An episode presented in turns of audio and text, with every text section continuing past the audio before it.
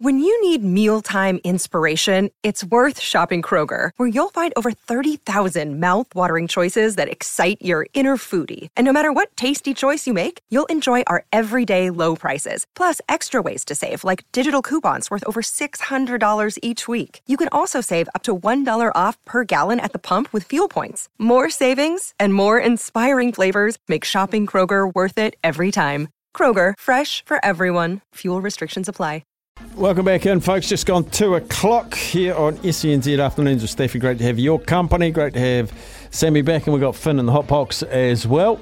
Uh, joining us now, as he does each Thursday. First time we've had a chance to catch up with TJ on the other side of the All Black coaching announcement.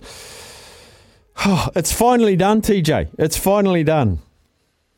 Yeah, uh, that's right, Staffy, uh, it's a good thing, I suppose. The decision's been made. Ideally, we should now be able to get attention back to where it really needs to be in a World Cup year.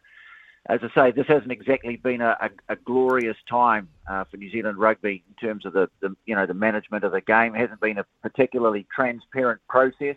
Uh, there's not a lot convincing about the manner in which you know everything's been articulated over the last nine months. Although I think Dame Patsy Reddy's doing her best to, to rectify that uh, a lingering suspicion that they might not have cast the net very far or wide, if at all. I mean, how deep into the process did Jamie Joseph actually get?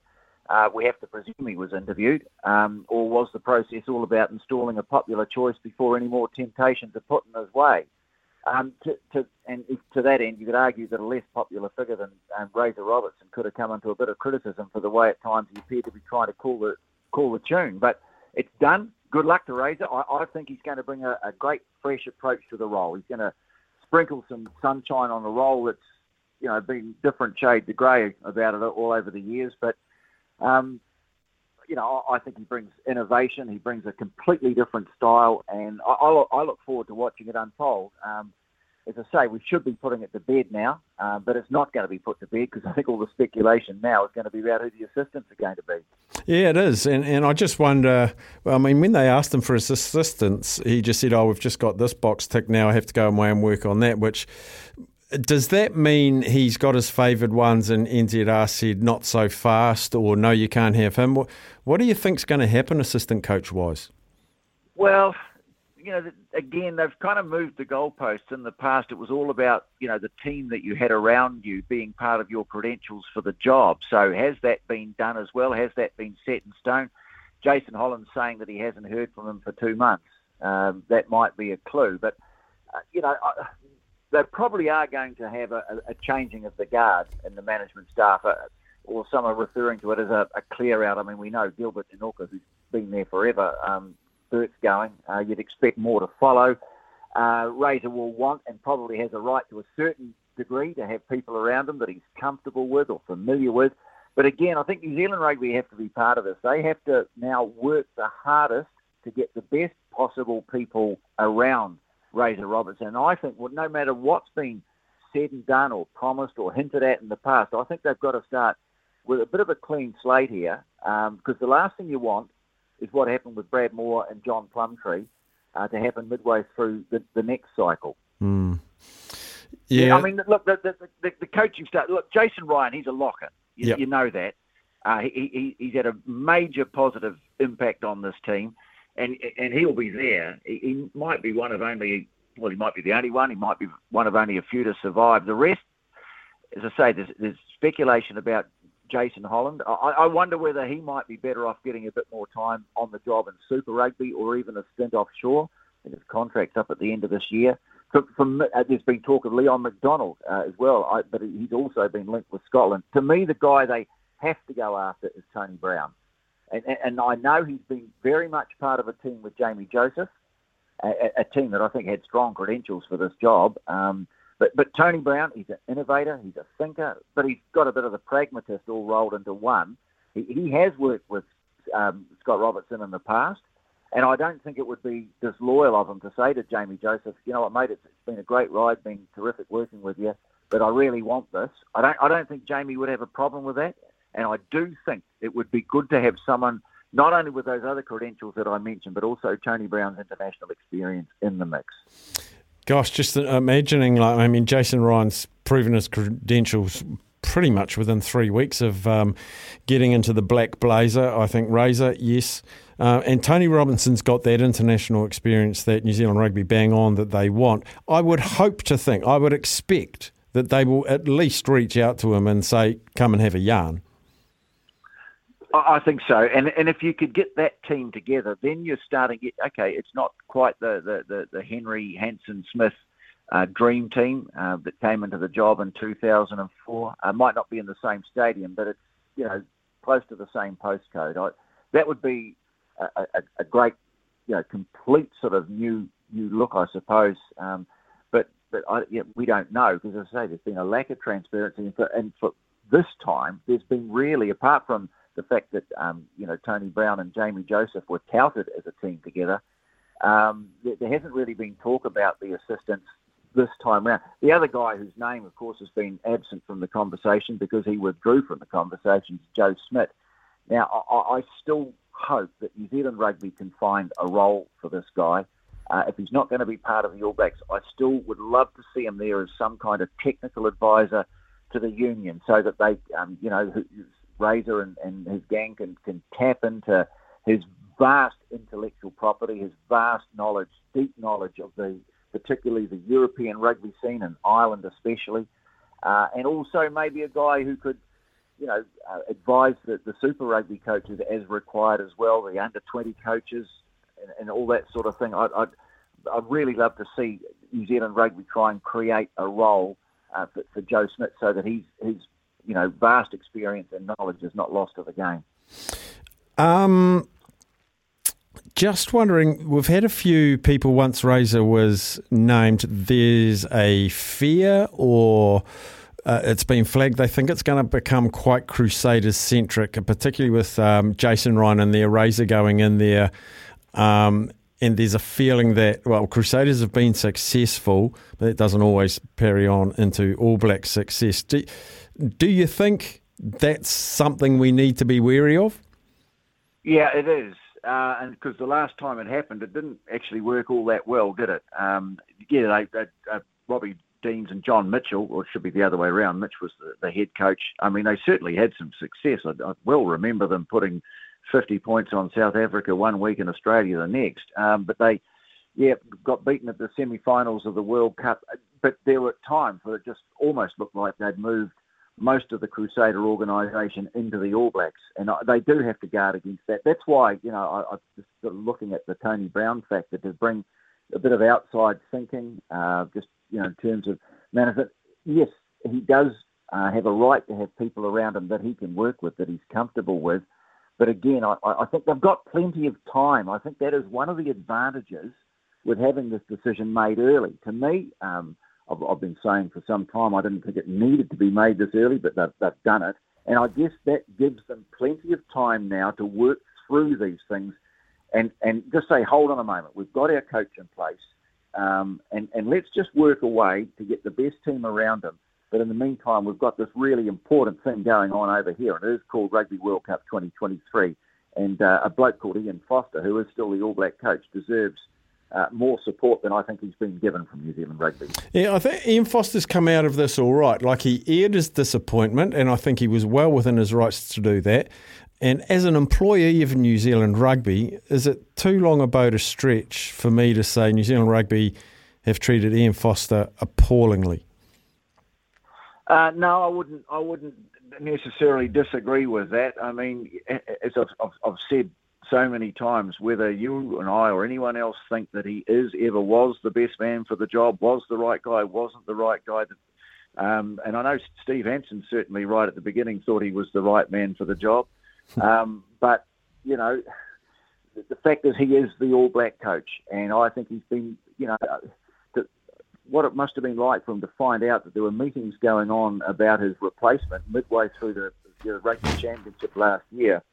Uh, to me, he's actually kept his dignity throughout this whole thing. Um, and as I say, he, he, deserves now to have the full resources of New Zealand rugby uh, put behind him um, and, and, give him the best shot of, of winning the World Cup. Um, because I think if you know they are a shot at it, because if they can get through that ridiculously lopsided draw, um, there's a final to be won.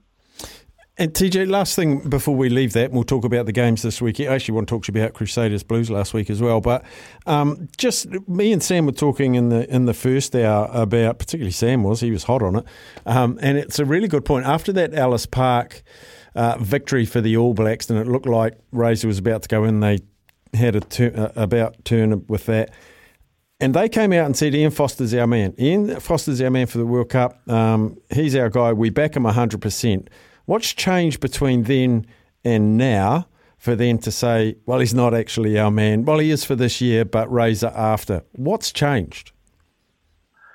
Uh, you probably have to ask them that. Uh, yeah, as I say, I, I, I, what's changed, and, and, and this is what I was referring to before about, you know, who's been calling the tune here, was that they got really worried about losing their, I guess, their number one contender to take over um, from Ian Foster. And look, he was their guy through to the World Cup. They, they never said beyond that. Uh, and they were worried about England. They were worried about Australia. And, you know, to me, when those jobs got filled, it, it reduced some of that um, that urgency about it. So I, I think they, they, they were worried that they would get through to the end of this year and suddenly find that uh, um, Ian Foster was going to move on, or they had to move him on, or, or whatever. Um, if he'd won the World Cup, it'd be you know a different story. But just worried about not having anyone with strong credentials to take over. So I think that's probably what uh, prom- prom- uh, prompted this you know, acceleration of the process. Mm. All right, Super Rugby time. Thank you for your thoughts on those. 34 to the Crusaders, 28 to the Blues. Uh, so many discussion points about that. There, there's always the Mo'unga versus Barrett thing. There's the cards. There's James Dolman. There's uh, teams playing to the edge of the law and pray, probably beyond the law and not getting called out for it. What an 80 minutes of rugby that was. Oh, yeah, everything that you want. I, I, I, just thought it was one of those games. It was a, a, a, top billing game. It was a replay of last year's final and had everything that we liked. There was some spectacular rugby, and sometimes that gets a little bit lost uh, in the post-match discussion. And you know there was plenty to talk about after that game, but some spectacular tries, um, fantastic defence. You know, big, huge moments, and, and we all know that those that that's the, the Crusaders' trademark that they play those big moments so well. And you think about the, um, you know, three or four amazing pieces of defence that we saw from just from Richie Mo'unga alone, but also the Blues, you know, twice getting the ball over the line, um, not being able to score. And I know people are saying, "Oh, you get the ball over the line, you know, you, you should score a try," but you know, you get hit by a, a ten-ton truck in the name of Ethan Blackadder. Um, can be a little bit hard to hang on to a football sometimes. I think. So so there was there was all that, um, and and it was gripping. That the, the game was in the balance right to the end. In the end, look, I think the Crusaders uh, did deserve to shade it. Um, a because of their great defence, but also the, the way they um, you know took their own opportunities. Far more ruthless at, at converting opportunities into points. Uh, re the, the, the Barrett Mo'unga thing, well, I, I, don't think there's any question on this particular occasion. I, I, don't think Barrett played badly at all. I think his kicking game was actually the most effective that it's been all, all, all this year. Mm. But, but Richie Mo'unga was the standout for those huge moments. And there was just that other thing that we, I think we touched on it at times during the commentary. You don't want it to become the, the whole talking point. But yes, there is this suspicion that well, let's be nice about it. The Crusaders worked out the parameters very well. Uh, they figured out what they could and they couldn't get away with. I think they probably, well, I think they definitely deserve to have more than one player uh, sent to the sin bin, uh, but they rode their luck and they got away with it. Uh, and there were a couple of times I thought, you, you know, it was almost buy a lottery ticket thing, and there were a couple of fairly, fairly strange sort of um, passages that, that, that, to me, they were lucky to escape uh, without a yellow card. But having said all that, I still think in the end, on the balance of it, they deserve to win. They've got a tough ask against the Brumbies with so many in the um, injury room for the Crusaders. And the Brumbies, I think, are the best of the Australians. Massive hot favourites, the Crusaders against the Brumbies. I agree with favouritism, but it wouldn't be the most weird thing you've ever seen to see the Brumbies come out on top of the Crusaders. Well, they, they are, you're right, they are the, the best of the Australian teams, and, and that's you know, evident in the score table because, or the points table, I should say, because you know they haven't lost a game yet. They're very consistent, whereas the other Australian teams have been the, the very definition of erratic, uh, if if not something less than that. The problem the Crusaders have got is that suddenly, even with their vast depth, they are going to be missing a lot of serious firepower. Uh, Sevu Reece possibly for the duration of the season. Sam Whitelock, broken hand. Um, you'd have to think you know, they're tricky.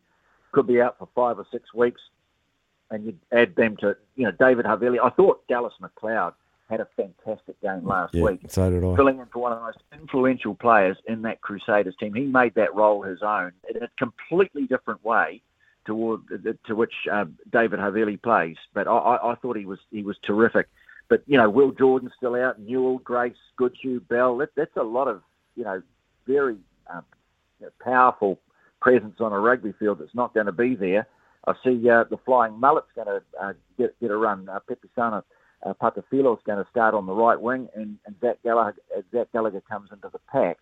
But they will have to be on their game because, and, and they will have to be very disciplined because the Brumbies are a team that feasts on opposition and discipline. You know what they're going to do. They're going to play for penalties. They're going to play for position. They're going to play for that line out drive to set it up. And, and it's something they do extremely well. So I, I look to me, this, this is a, a, a, real test of character and depth for the Crusaders. Uh, at last, they get to play at home, but they're playing against a team with whom they were part of the, the best ra- rivalry in Super Rugby for a, probably about a 10 year period around the, the turning of the, dec- uh, of the millennium. Uh, the Highlanders are chasing their second win. The Drua have already had two wins. I like what I see about the Drua, and I feel like inside Forsyth Bar Stadium is a good thing for the Drua for the style of play they bring. Well, you know, if there's a lot of noise there, they'll probably like that. Um, you know, conditions. Uh, I, look, they've been terrific. The, the even though um, you know they they've only they've got that really great win over the Crusaders. Couldn't quite follow it up last week, but they they were still good. Um, they're, they're worth going along to, to, to have a look at. Um, the the Drua, uh, I think the Highlanders have got a bit of uh, returning strength. I think Pari Pari Parkinson and Josh Dickson uh, are likely to be back. Um, so that'll that'll help them because you know when you're playing a team against the Drua, you really want to try and control possession. Yeah, bang on. Uh, we've we've we've talked long and long and longer. TJ, we got to scoot out of here, but uh, appreciate your time, buddy. Um, Chiefs uh, top of the table. Is there any before we go looking at the table and moving towards the playoffs? Um, I guess the disappointing teams would have to be Moana Pacifica, and the ones that are performing great guns are the Chiefs and the Brumbies. Is there any movers and shakers across the competition that you think we need to keep an eye on? Well, Moana, they're, playing well enough to, to be in with a chance of winning most of the games they're playing, but they just can't quite finish the job off. I, you know, to me, um, the Chiefs, they, and they're back to strength too. They put out a weakened team last week and battled a wee bit, but you get Retallick, Cane, you get Weber back, McKenzie will start. Uh, I, I, think they're pretty, you know, they're going to be very hard to beat. No, to, to me, it, it's it's probably much the usual uh, suspects. Mm. Um, the, the Australian teams, apart from the Brumbies, just too inconsistent at the moment. But I think the Brumbies do present a genuine threat. Mm, me too. Awesome, TJ. Love catching up as always. Have a great weekend. All right, mate. Okay.